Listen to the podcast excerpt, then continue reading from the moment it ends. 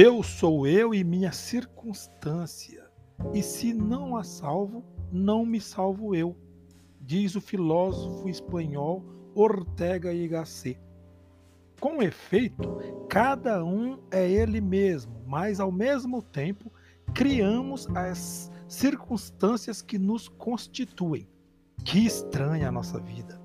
Os desejos e motivações nos movem. Acreditamos-nos quase onipotentes. Mas, de repente, realisticamente, tomamos consciência de quanto dependemos do meio ambiente. Então, que fazer? Muitas vezes é nos possibilitado escolher esse meio circundante. Se queremos ser coerentes com nossas decisões de serviço e amor aos irmãos, devemos escolher aquele ambiente que favoreça essa vivência mas muitas outras vezes somos jogados para dentro da realidade social repleta de contradições, de estruturas de pecado que perturbam e até pervertem nossa orientação fundamental para o bem.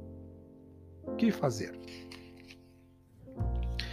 Demóstenes, tartamudo, reza a tradição para tornar-se um dos maiores oradores da história ia cultivar sua eloquência, disputando com o barulho do mar a audição de sua voz, depois de colocar uma pedrinha na boca.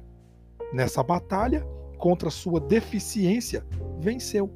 A história está repleta de pessoas que impuseram a si mesmas fortes condicionamentos para alcançar uma meta.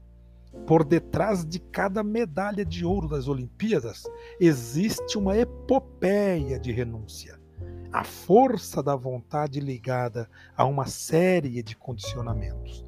Não será diferente nossa vivência da orientação fundamental para o irmão.